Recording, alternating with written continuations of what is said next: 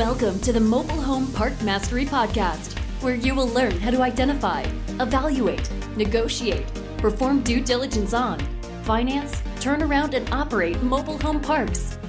And now, here is your host, the fifth largest mobile home park owner in the United States, Frank Rolfe.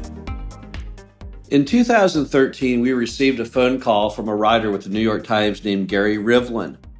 He was writing an article in the mobile home park industry.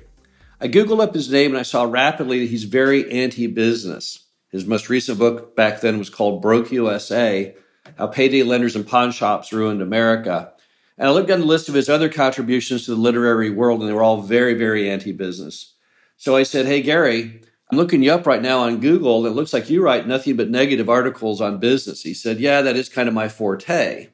I said, well, if you're trying to get information that you can skew negative on the park industry, I have a better, fresher idea for you. Why don't you actually learn more about what you're doing before you write that negative article? And who knows, maybe it would be more enlightening for your readership. He said, well, how would I do that? I said, well, why don't you come out to our boot camp? We have one coming up in Florida. Uh, that would not be that far from Manhattan for you to get to. We'll give you a free ticket. And he said, okay, I'll come down and do that. So he came down to boot camp. And then he said, I want to go live in one of your mobile home parks for a week and see what it's really like.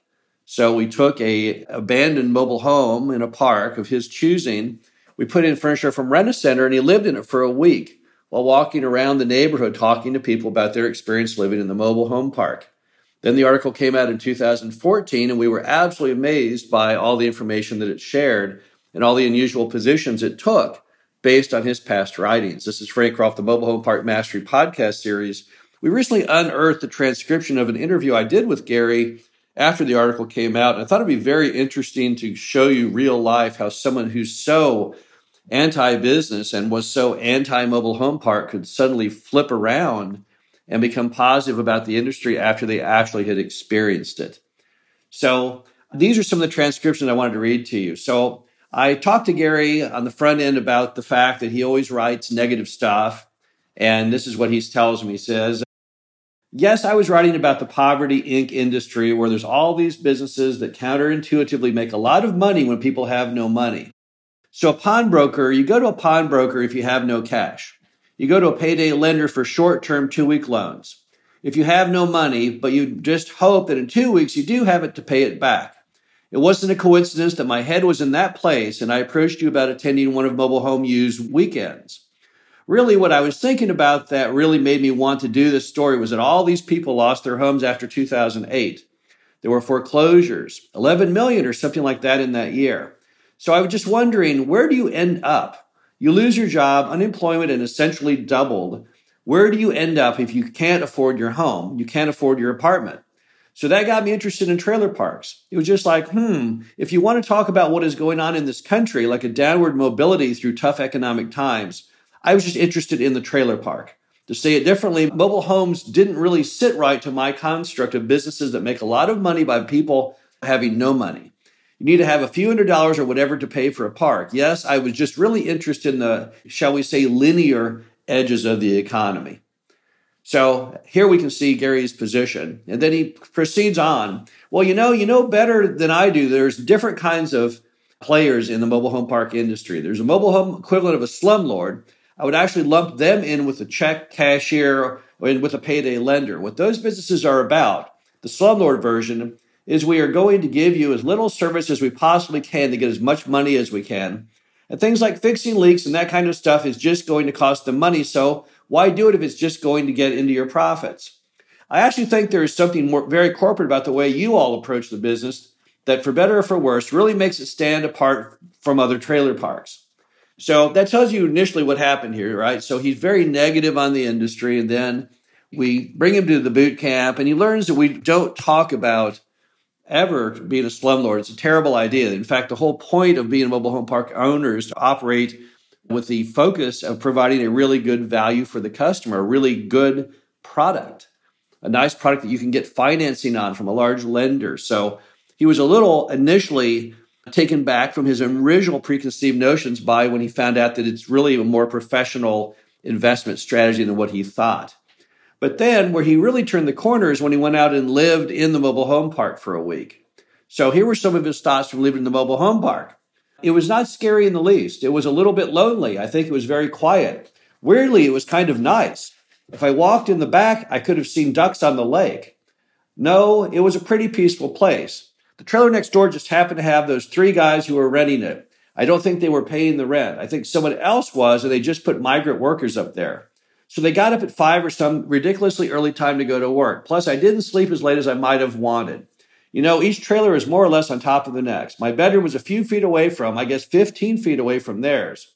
I really enjoyed it. I did not know what to expect. I understood that a lot of the popular images of a trailer park you get from a movie, where people are skinning squirrels and eating them, drinking beer, watching soap operas during the day, and cooking meth, and plotting to poison the well so the drinking water, I knew that it was cliche but I didn't know what to expect. Basically, what I did for the next three days was just walk around. I met people, and it was really interesting to get people's stories. The first thing I noticed walking around is that I say three quarters, at least definitely over half to maybe three quarters of the trailers were fixed up in some way, meaning they had bothered to build a little deck or put a flower garden or plant trees or have chimes or put out a sign that says Walt lives here and kind of put that thing out front. That really struck me. Okay, this is a community. People live here and really want to have that sense of home, which I think contradicts what a lot of people might think of a trailer park. Then getting into people's trailers in one of two ways. I walked around and one of the first people I met was this retiree who'd been at Pontoon Beach, I think, since the late 1970s. She used to be a full time worker. She worked at a clinic taking blood, the Dracula job, I think she called it. It was $285 a month for the dirt rent. She owned her unit straight out. She had a pretty new SUV, a little Honda SUV in front. She was just living the life as she knew it. She didn't have a big mortgage. She didn't have rent. She had a reasonably inexpensive small hut. It wasn't inexpensive to heat, but it was small. She was the first person I talked to, and she was almost, I was good in her view of us struggling to pay the mortgage or the fir- on the rent every month, whereas she lived cheaply. So then he goes on, talking to another person in the park. She was working minimum wage at a bakery in town. Her boyfriend was working minimum wage, if not at Taco Bell, someplace like that, and she was pretty happy because they were paying 560 bucks a month. They had an older trailer than I did, but it was a big one. Again, it was three bedrooms, two baths, and they had a kid. She felt safer there than she would in a really rundown apartment. So another single mom with two kids, two teenagers. She was selling crud on eBay. It gave her enough room to do that, and she was happy. Pretty much everyone I met was pretty happy. That is uh, not only a compliment for you that they were happy with the management, I think they were just sort of happy to keep their monthly rent really low so they wouldn't have to work as hard or struggle for money every month. Another resident he talked to, they had bought, I can't remember the exact numbers, but it was a 15 or 20 grand mobile home. They bought a trailer 10 or more years ago in Pontoon Beach. Again, they just didn't want to have to work as hard. He was a salesman. A year or two after he bought the place, suddenly he just started having these terrible back problems. Here was a guy who just flew and drove. He was a traveling salesman. He had no, to travel all the time for his work, and suddenly he couldn't work. So, for four years of fighting for disability and stuff, his wife, ironically enough, is a physical therapist. They had somehow survived that four years because they had such a relatively cheap monthly for their housing. Whereas if they had been in the house they were living in prior, it would have been a disaster right there, they would have fallen behind on their mortgage and then their bank would have seized it and they would have desperately had to find some place and didn't have any income at all. So that really struck with me because they were so fortuitous. They had made this decision earlier and it really turned out to save them a lot of heartache in their life. So you can see what happened here is that Gary went from being so negative on the product to so positive initially simply because the people were happy. They were satisfied. They were living life and enjoying it. And he couldn't make sense of that. He came into the park as a very negative anti business person. He'd been doing articles on payday lenders and pawn shops and how cruel they were and how, what an endless cycle it was when you borrow from a payday lender. Now, here he is in a product where you have a company that's appealing to customers, many of which don't have a lot of income, who might use payday lenders and pawn shops, but they're offering this great product and the people are loving it. So it's very, very hard for him to write a negative article when all around him, every single person he met is very, very happy with the product. But he also, in his time of living in the mobile home park, became a big fan of the business model. I thought I would read you a couple quotes from that.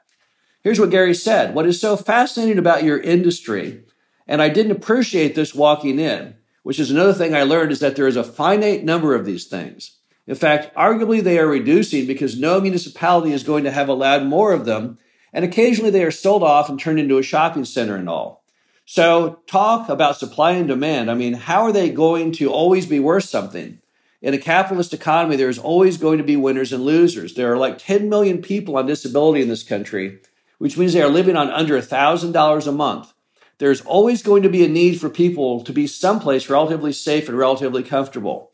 I'd be shocked if this wasn't a good industry in 50 years. The only thing you could change that is if suddenly there was a change in the heart with municipalities saying, you know something, what we really need in this country is more affordable housing. So we're going to allow a lot more trailer parks. But that's not going to happen, and you know that. He later went on to say, funny, as you pointed out, as I learned at your boot camp, you can get land that is outside an unincorporated area, but then it is prohibitive to put the utilities out there. So give that there's a finite number. I just have to say that this has to be a good industry. The only way to blow it is to not know what you are doing and pay too much for a trailer park because you heard someone like me say, hey, there's a finite number. Just own one and you're going to make money. Well, if you pay the right price, that's true. I'd imagine this is going to be an interesting little niche for years to come, and maybe even more so if the lifestyle choice people, the fancier, less affordable versions, really take off like I think it could. So here we have Gary Rivlin, a writer for the New York Times who's so very negative on business, hates all of it, very anti capitalist, suddenly falling in love with the mobile home park business. I thought it was a very, very unusual transformation and worthy of talking about here on the podcast, simply because you rarely see someone who go to such diametric opposing extremes that they come into a business as a true hater and they exit it as a true believer and a true lover. It's very, very unusual, particularly for a guy like this who writes nothing but negative articles for a career. Again, this is Frank Rolfe, the Mobile Home Park Mastery podcast series. Hope you enjoyed this. Talk to you again soon. Thank you for listening to the Mobile Home Park Mastery podcast.